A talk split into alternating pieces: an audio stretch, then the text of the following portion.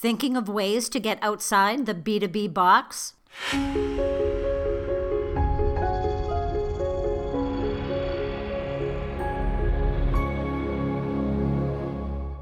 Hi, it's Robin Samora with the Fast Marketing Minute. I'm your marketing and PR expert here to help you grow your business and brand. If you're thinking of ways to get outside the B2B box, Instagram might not be the first social media platform that comes to mind, but companies are using it to showcase the human side of their brand. With a billion users, Instagram is way too big to be ignored.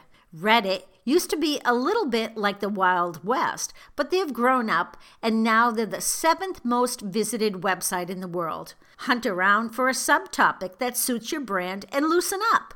Be fun and creative. Reddit's content is voted up or down based on what users like and dislike, so you better be careful. And Snapchat is back. After losing market share to Instagram, Snapchat has started to recover and grow again. This is another platform where you can show off, have some fun, and showcase some behind the scenes part of your brand. Keep your messaging upbeat. Twitch came out of the gaming community, so its audience is largely male and made up of millennials and Gen Zers. In a way, it's lively like broadcast TV. If this is your audience, think about using Twitch for video podcasts and webinars.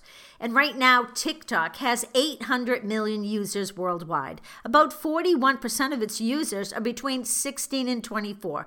It's all about short and funny videos, and it's growing like crazy. Highlight your brand's funny side to reach this younger audience. And finally, Facebook. It's launching a new virtual reality site. It's too soon to see how this will all pan out, but it's worth keeping your eyes on. That's it on thinking outside the B2B box. I'm Robin Samora with the Fast Marketing Minute. If you like these podcasts, I'd love a review. Go to fastmarketingminute.com backslash review and write yours there. Thanks so much and talk tomorrow.